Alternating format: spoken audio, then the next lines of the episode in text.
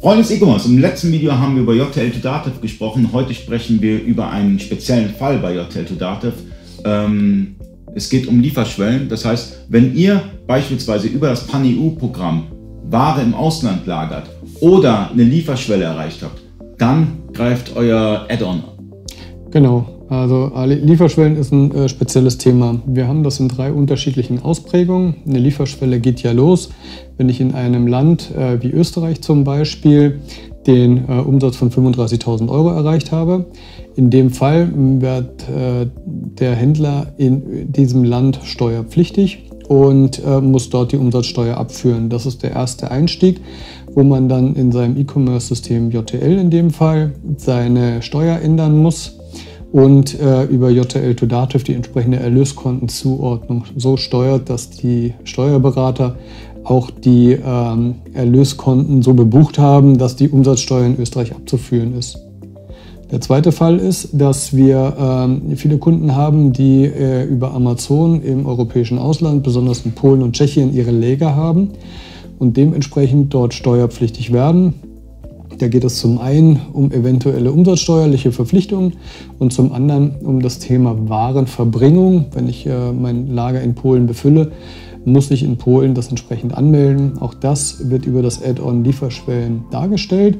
Und der dritte Punkt, das ist die Eskalationsstufe, die du gerade genannt hast, ist das Pan-EU-Verfahren, der Turbo-Boost für euren Umsatz auf Amazon und der Super-GAU für die steuerlichen äh, Verpflichtungen.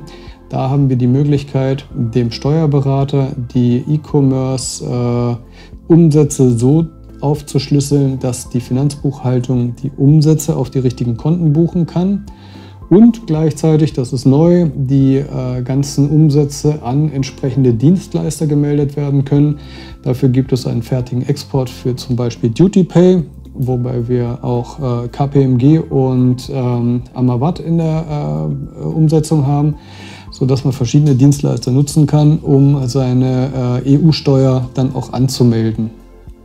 Das heißt, ähm, bevor ich mit dem PAN-EU-Programm starte, sollte ich mir erstmal über die steuerlichen Risiken Gedanken machen und auch eine Infrastruktur aufbauen. Ganz wichtig. Das ist äh, ganz wichtig, was du sagst. Es muss äh, geklärt werden, bevor man diese kleinen zwei Häkchen setzt, die diese Auswirkungen haben, weil ich die ähm, äh, die Zeit nachher nicht mehr zurückdrehen kann. Wenn Amazon den Auftrag bekommt, durch Setzen des Teilnahme am Pan-EU-Verfahrens äh, Häkchen, wird innerhalb weniger Stunden der Prozess in Gang gesetzt und die Ware wird umgelagert. Und dann gibt es kein Zurück mehr, dann äh, fängt die Steuerpflicht an zu greifen und dann wird es wirklich hakelig, wenn man sich vorher nicht damit beschäftigt hat. Mhm. Und Lieferschwellen müssen auch überwacht werden. Das heißt beispielsweise, ich habe jetzt in Polen meine Ware aber erreiche aus Polen nach Österreich die Lieferschwelle. Das heißt, dann gilt nicht mehr die polnische Umsatzsteuer, sondern die österreichische und immer so weiter. Es kann ja kreuz und quer gehen. Das geht zum einen kreuz und quer. Da ist dann wirklich steuerlicher Rat auch äh, verpflichtend, weil man genau klären muss, wie ist man in welchem Land steuerpflichtig. Da gibt es so Stichwörter wie, wo hat man optiert, äh, dann ist wichtig, wenn ich von Deutschland nach Österreich eine Lieferschwelle überschritten habe, gilt das gleichzeitig für alle anderen EU-Länder. Das ist jedenfalls gängige Meinung in der äh, E-Commerce-Szene und in den beratenden Berufen, die dem angeschlossen sind. Aber es muss natürlich individuell vorher geklärt werden. Deshalb immer einen Steuerberater mit ins Boot nehmen und nicht einfach anfangen, selber sich da durchzuwurschteln. Das führt zu wahnsinnigen Verwicklungen im Nachgang und äh, frisst alle Gewinne, die man vorher äh, erwirtschaftet hat, wieder auf.